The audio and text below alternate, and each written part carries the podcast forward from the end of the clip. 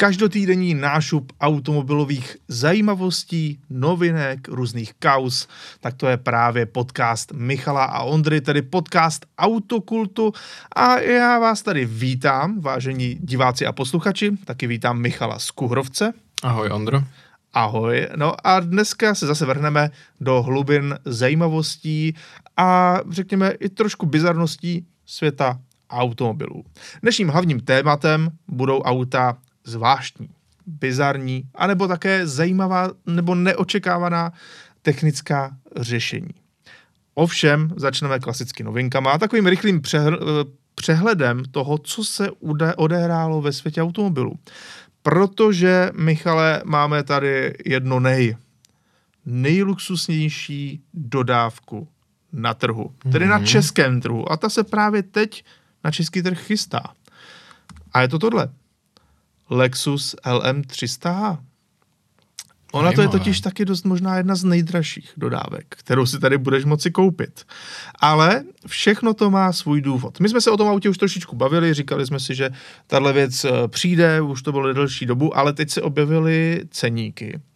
A mě to dost překvapilo, protože jsem čekal, že to bude odstupňované malinko jinak. Jo? Že začneme na takovém tom základním levelu něco, jako je základní, neříkám, že vyloženě transportér, ale třeba karavela, jo, začne to tím eh, jednoduchým přesunovadlem pro lidi.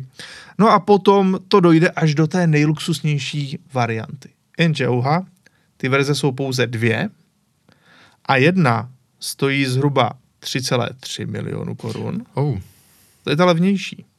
A ta dražší, u které to vzadu vypadá takhle, tedy máš tam ten kompletně vlastní salónek s obrovskou televizí, dvě mm-hmm. samostatné, ne sedačky, to jsou prostě perfektní křesla. Mm-hmm. A k tomu všemu možnost zatmavit všechna okna, mít tam to svoje vlastní kino. Je to jednoduše auto, které je dělané tak, že už tě někdo vozí. Mm-hmm. Tak tahle věc je za čtyři. OK. Což, řekněme si na rovinu, není málo, na čtyřvalcový hybridní dodávkovitý stroj.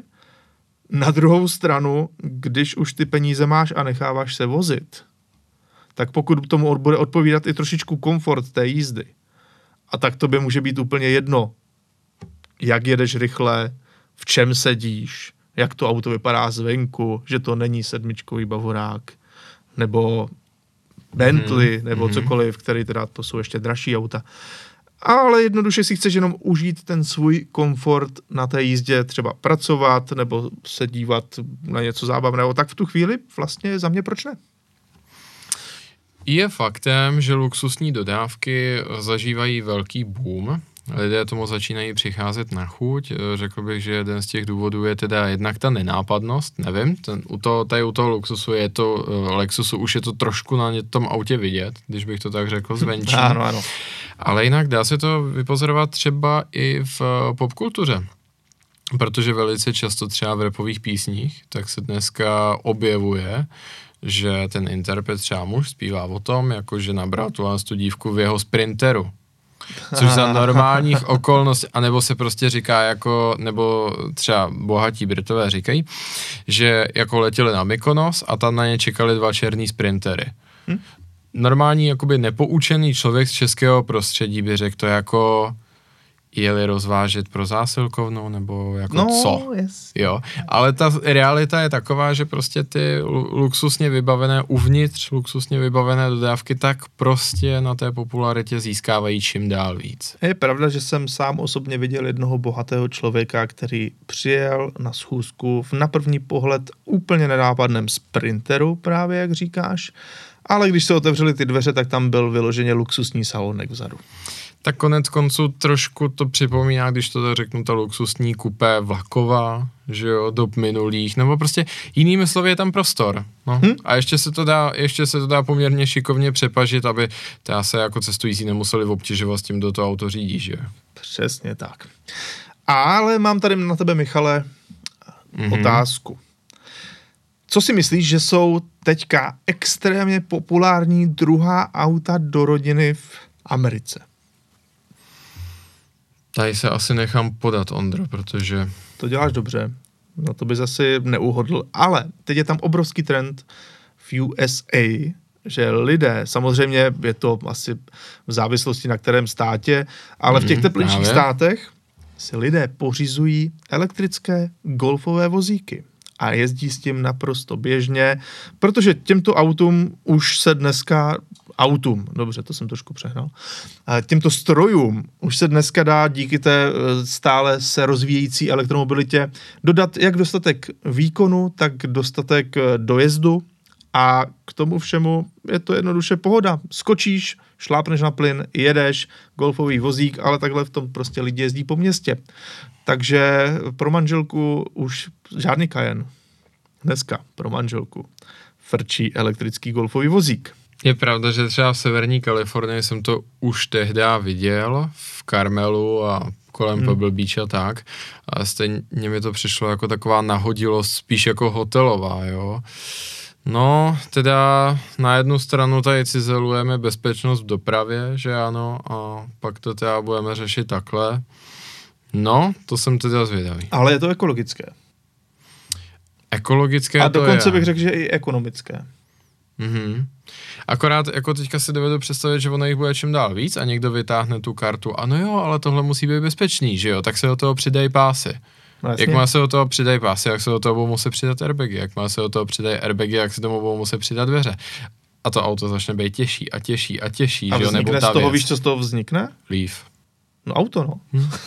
Nissan Leaf z toho vznikne. Terénní, terénní Leaf na golfový. Uh, jo, no, no jenže ono se pak přijde na to, že ta, ta kola s těma šípovými pneumatikama zbytečně uh, to díky tomu žere, že jo, takže Mm. chtě nechtě, tam v jed- galusky. no no, v- chtě nechtě v jeden moment uh, ti prostě vznikne auto, to je, jako myslím si, že tady jako Darwin pro, se dá aplikovat i na tohle a nebo ti vznikne Citroen Ami, anebo Fiat Topolino. Topolino No, a tam nejsem úplně proti.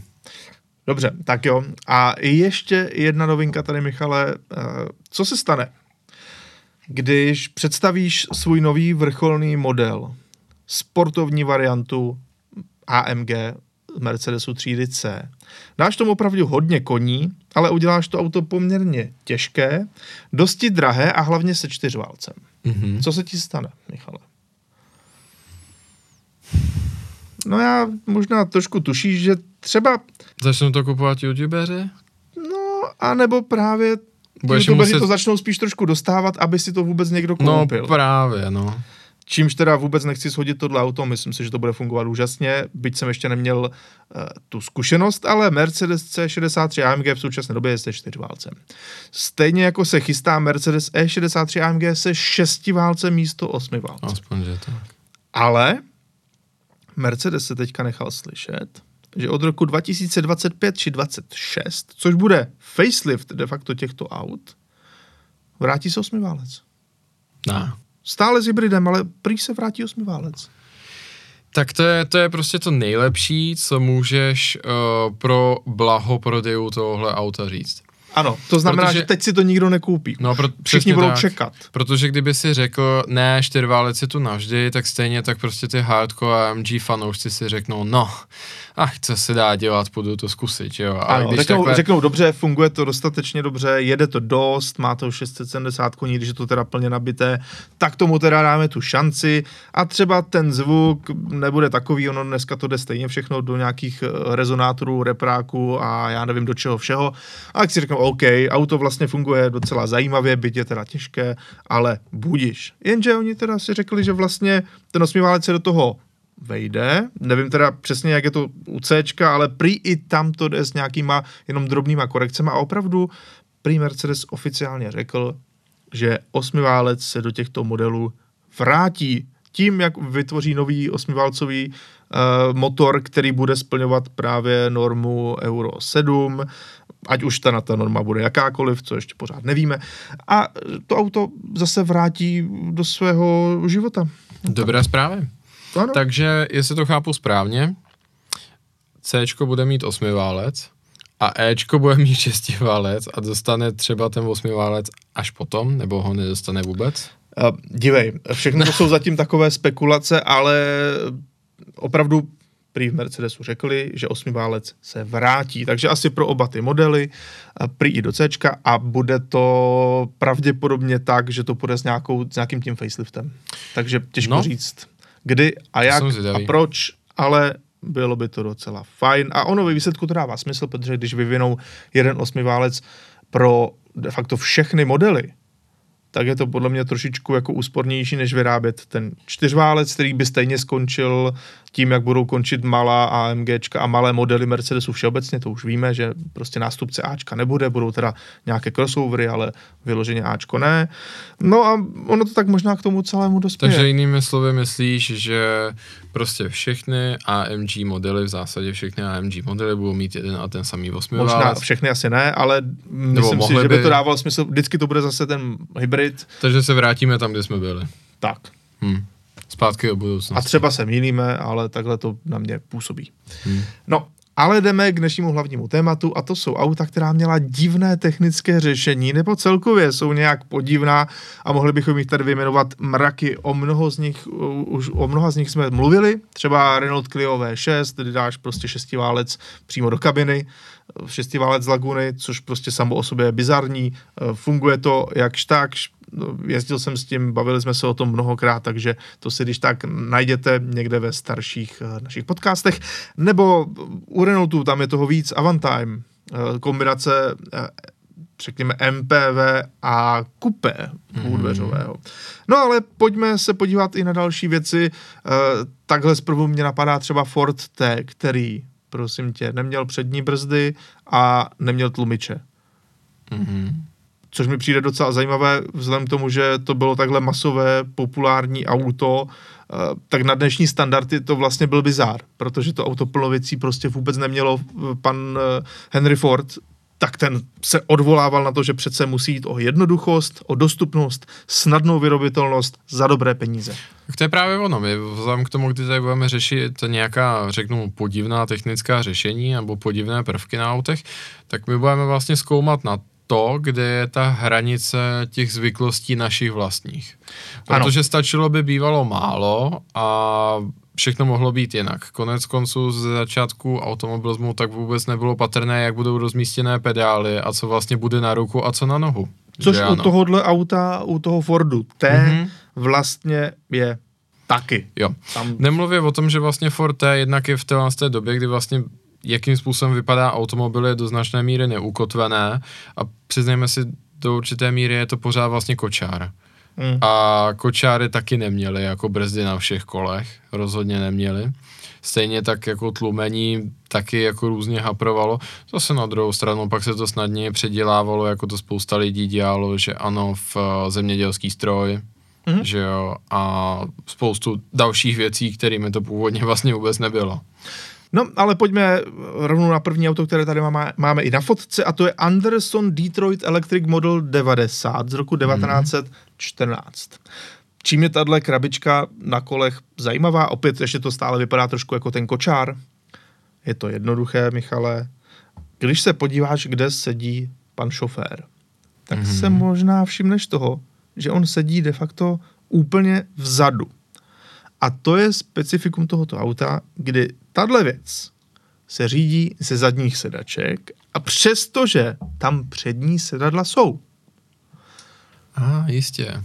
Takže tohle je opravdu podivné řešení, byť tedy více než 100 let staré, takže dneska se tím nemusíme některá trápit a je to spíše taková zajímavost, ale... Ano. Ale tak zase na druhou stranu určitá logika v tom je, že ano, protože leče to teda, jakoby řeší to problém, který trval nejspíš už staletí, mm-hmm. tudíž, že ten, kdo to auto typicky vlastní, tak se nechává vozit, nebo ten kočár, že jo. Dneska už jsme to obrátili, ano. vyřešili jsme to a řídíme si vlastní vozy a ale tehdy to bylo opačně a tím pádem, jak se ten výhled je blokován, že jo, tím vozatajem, nebo mhm. kočím, mm. nebo prostě řidičem, no tak to nás to, to, to jako řeší. Je teda nutno říci, že v té době byl rychlostní limit 10 mil v hodině v Americe, eh, ve městech a tahle věc stejně neuměla jet víc než 25. Jo, takže ono to asi zase tak tolik mohli, jako nevadilo. A o tom víc se mohli kochat. No jasně, no jasně, že vlastně to tolik nevadilo, že ten řidič toho tak moc neviděl přes ty lidi. Já si dovedu zase na jednu stranu představit, zkus si představit, že by ten člověk řídil vzadu a ještě byla řízená zadní náprava. To by bylo do města dost zajímavé. Ještěrka. Nebo, no, můžeme vyrobit ještěrku. To by byl takový ten ještěrkář, jak byl No. ten, ten krásný německý uh, snímek. To neznám. To je chyba, to ti pak pošlu. A Aha. jdeme dále, protože Michale, tohle je zase tvůj výběr. Ano, tohle to je nedlouho existující Leat, Leat automobil, uh, francouzská automobilka, no kde jinde by vzniklo něco takového, že ano. Jenom Eh, popiš pro naše posluchače, co vidíme. Ano, tento popíšu. Uh, tento automobil, jestli se tomu tak dá říkat s názvem Leat Helica, tak je, zkuste si představit trup z letadla, bez křídel, bez zadních ploch, uh, ale s leteckým motorem vepředu, normálně z vrtulí, a tou vrtulí chráněnou jenom takovou, řeknu, velmi fragilní až naivní klíckou ko, kolem, těch, eh, kolem toho rotoru. Bylo to, bylo to auto poháněné tedy leteckým motorem, eh, normálně, pí- eh, normálně hvězdovým, o výkonu 6 kW a celé vozidlo bylo vyrobeno jen a pouze ze dřeva. Proto vážilo 250 kg a jak si to vzalo eh, z letadel tu inspiraci, co se týče vlastně trupu, tak eh, to bylo velmi aerodynamické, dá se říci, že ta kola z toho jen a pouze trčí a proto se není čemu divit, že v roce 1927 eh, dosáhlo při testech toto vozidlo 171 km za hodinu. Vyrobilo se jich 30 mezi roky 1919 a 19, 1925. Opět to prostě testuje, když to tak řeknu, jakoby tu naši kulturní ukotvenost na tom, co je automobil, ale asi se shodneme na tom, že tohle je prostě hloupý nápad, jak dělat automobil, protože eh, Ondro, zkus si představit srážky s chodci. Nebo srážky s jinými lejaty. Tak ono stačí pták, srnka. Právě. Eh, Takhle, pokud potkáš, Hlodavec. potka, pokud potkáš ptáka anebo hmyz, tak se zase musí nechat, že je jako velmi dobře rozmělněn a pak ho vezmou stěrače. no, jestli to nějaký jako stěrač nepotkáš vůbec má.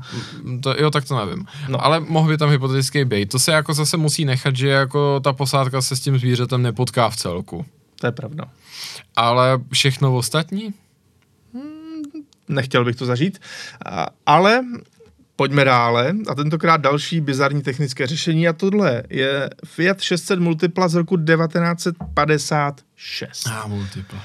Ano, Multipla, nejkrásnější toč stroj. Ovšem, v tomto případě je to Multipla postavená na základě Fiatu 600, což je stroj, který byl dobře známý z eh, našich eh, československých, později českých silnic. Jednož takový ten malinký Fiat, jako trošku větší než pětistovka.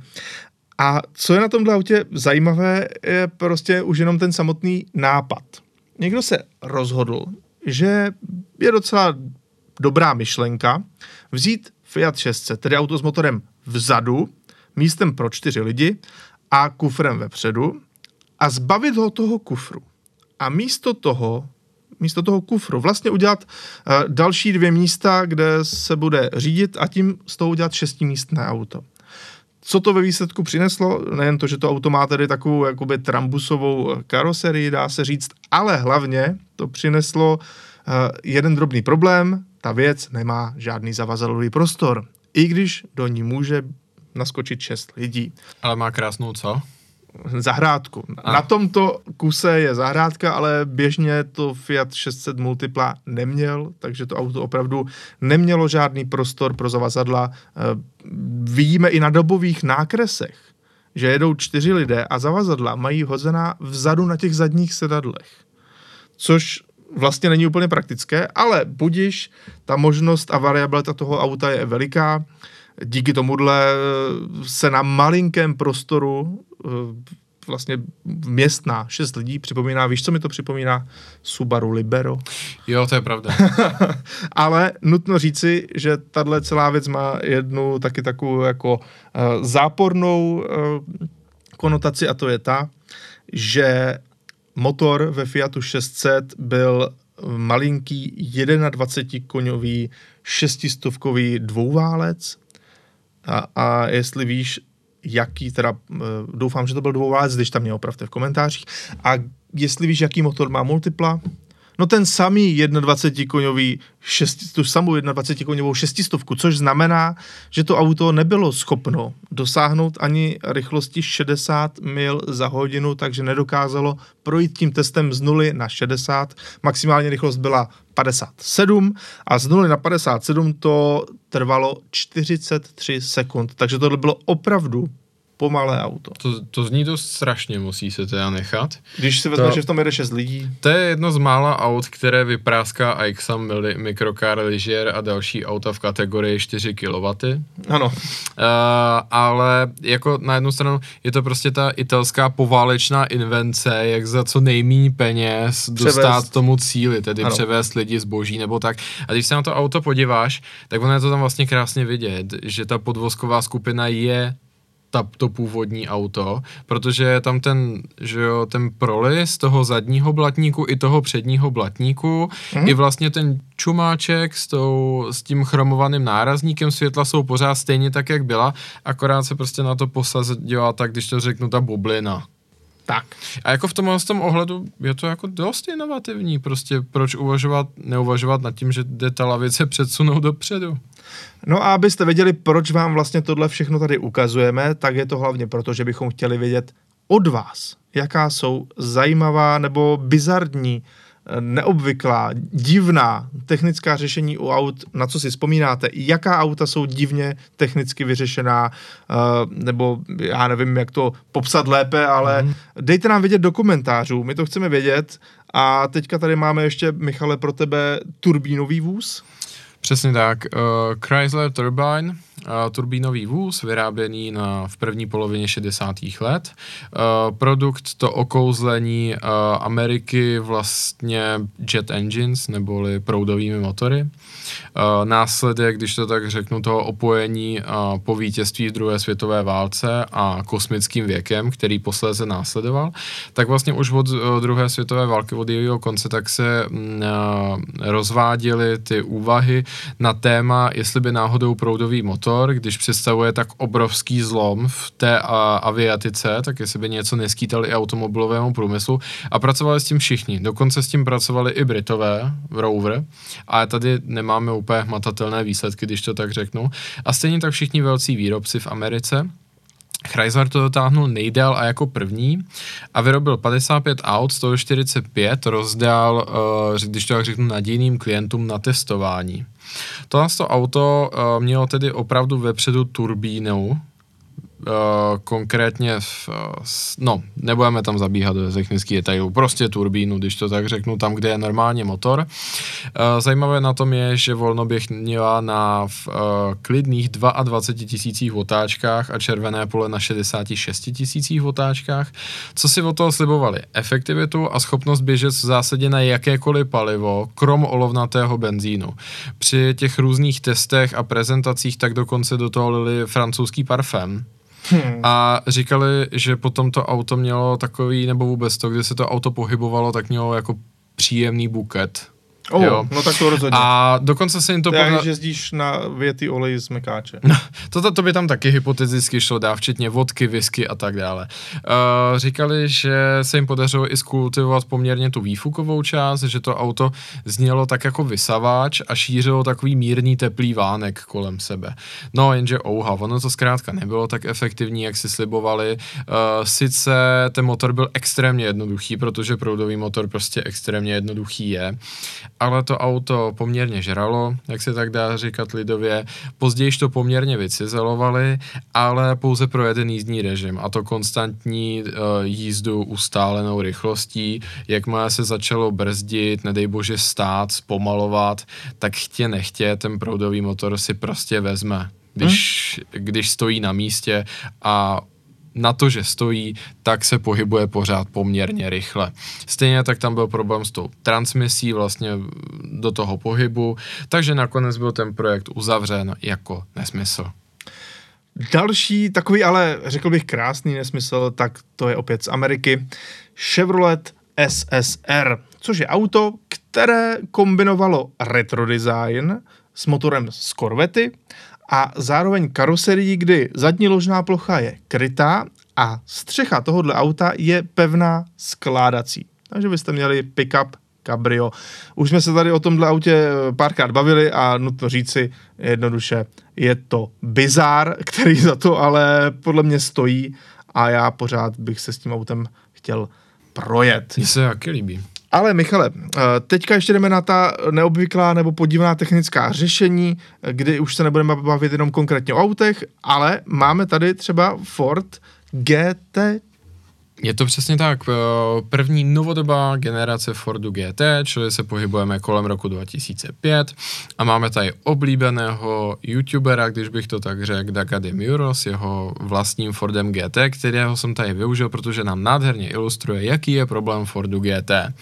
A to je vlastně ta otázka do pranice. Dveře. Dveře, technické řešení, které prostě nemůže na autě absentovat, až na pár výjimek. Ano a je spousta kreativních způsobů, jak to pojmout. Já, a obzvlášť na sportovních autech, protože si prostě potřebujeme uvědomit jednu věc. Ono je na jednu stranu skoro jedno, jestli ten otvor do toho auta uděláte obdélníkový na výšku, na placato, nebo jestli to bude víceméně čtverec. Většina standardních aut má takový, řeknu, načtvercový tvar, což je takový standardizovaný, nejsnadněji se do toho leze, aniž by to auto mělo nějaké přehnané rozměry, ale u sportovních aut se dbá na aerodynamiku a rozložení hmotnosti, tak samozřejmě máme karoserii ten ponton nízký a nějakým způsobem teda musíme řešit, jak se do toho dostat. Většina sportovních aut má standardní dveře, čili se normálně otevírají, že jo, ano. do strany v několika úhlech, ale to přináší jeden zásadní problém. Za předpokladu, že ty dveře nejsou vyklopené úplně, a ten výklop je potom samozřejmě obrovský, že jo, to je mm-hmm. přes metr, aby se do toho dalo normálně dostat. Příkladem budeš Porsche 911, Audi R8, uh, Huracan, prostě cokoliv vás napadne, Mustang, to je jedno v zásadě jakékoliv kupé. Pokud nemáte možnost ty dveře takhle moc otevřít, tak jste, když to tak řeknu, v háji. A ten způsob, jakým to řešíte, je, že uh, třeba, já jsem to tak řešíval, když mě někdo fakt jako takhle skřípnul v kupe, takže si stáhnu okýnko a do toho auta lezu jakoby vrchem, když to tak řeknu. No, jak tomu přistupoval Ford GT? Ten si zvolil takový zvláštní hybrid mezi křídlovými dveřmi a bočními dveřmi. A je to designový prvek a řešení, které vlastně bylo převzaté už z původního Fordu GT40, který závodil v Le Mans. A to je ono, že součástí těch dveří je i dobrý kus střechy. Proč to tak je? To je ten důvod, proč jsem teďka vysvětloval, jak se do kupé, že když si stáhneš okno, dá trošku jako líp líst, protože tam jdeš jakoby z vrchu. Jinými slovy, tak GT40 to přinesla z toho důvodu, že se do toho auta dá takřka úplně skočit z vejšky, protože ti zmizí dobrý kus té střechy. Uh-huh. Přinesli to i na tenhle ten moderní Ford. Nicméně tady nám tak krásně ukazuje, co se stane, když ty dveře nemůžeš otevřít doplna. Je to ještě podstatně horší, protože ten kus té střechy ti skřípne hlavu. Mm, ano, prostě se tam nemůžeš pořádně dostat. Přesně tak. Další zajímavé řešení, které se objevuje ještě i v některých novodobých, převážně amerických autech, tak je integrovaný vysavač. Teď jsem to naposledy viděl na Chrysleru Pacifica, který jsme měli na test, tak tam přesně tahle věc byla a připadalo mi to docela praktické a zajímavé. A to je právě otázka do diskuze, přijde vám ho jako nesmysl, anebo ne? Já osobně si myslím, jestli mohu navrhnout, tak eh, do minivanů nebo do právě takovýchto dodávkovitých vozů, kde máš velkou plochu a vozíš tam třeba hodně lidí, tak tam mi to přijde jako dobrá věc. Mně se to také líbí, ale určitě se tomu dá i oponovat, protože třeba kde se do toho kupuje sáček, kupuje se u dílera, kupuje se v elektru, v našem elektru jako sáčky nemáme. A další věc je a poučení pro spotřebitele.